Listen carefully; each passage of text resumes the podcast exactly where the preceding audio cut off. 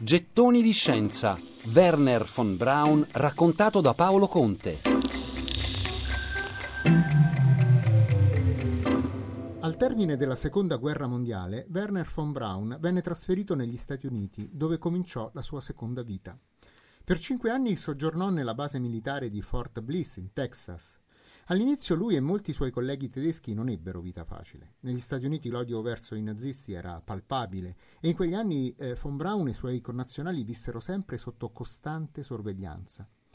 Ai vertici militari americani interessava però che egli eh, riprendesse e proseguisse le sue ricerche nel campo della missilistica, cosa che non tardò a fare. Riguadagnando in breve tempo la fiducia delle autorità militari americane, nel 1947 von Braun riuscì ad ottenere anche un permesso per tornare in Germania per rivedere i propri genitori e potersi sposare con la sua prima cugina, alla quale mesi prima aveva mandato per lettera la sua proposta di matrimonio. Da lei ebbe due figlie, entrambe nate negli Stati Uniti.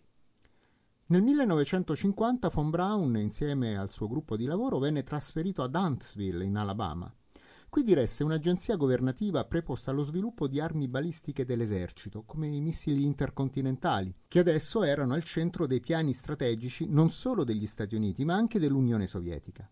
Infatti le due superpotenze rivali avevano ormai avviato la loro corsa agli armamenti nucleari e si cominciava a studiare la fattibilità tecnica dell'impiego di missili a lunga gittata come vettori delle testate atomiche. Eravamo ormai entrati negli anni della guerra fredda, la tensione tra i due paesi era altissima, ma crebbe ancora di più il 4 ottobre 1957, quando i sovietici sorpresero tutti mettendo in orbita lo Sputnik 1, il primo satellite artificiale della storia.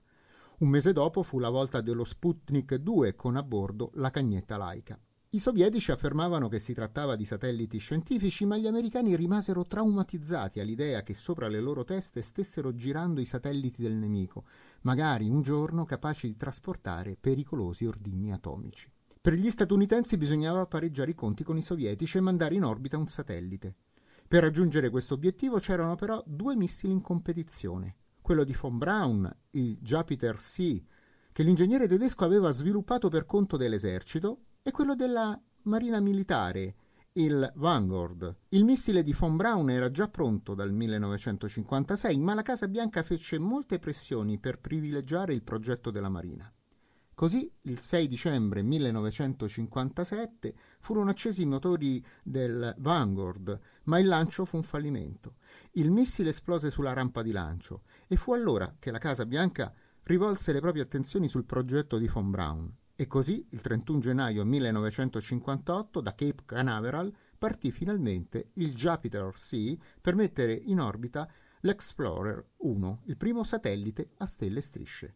Era così iniziata la corsa allo spazio e gli obiettivi sarebbero presto diventati sempre più ambiziosi.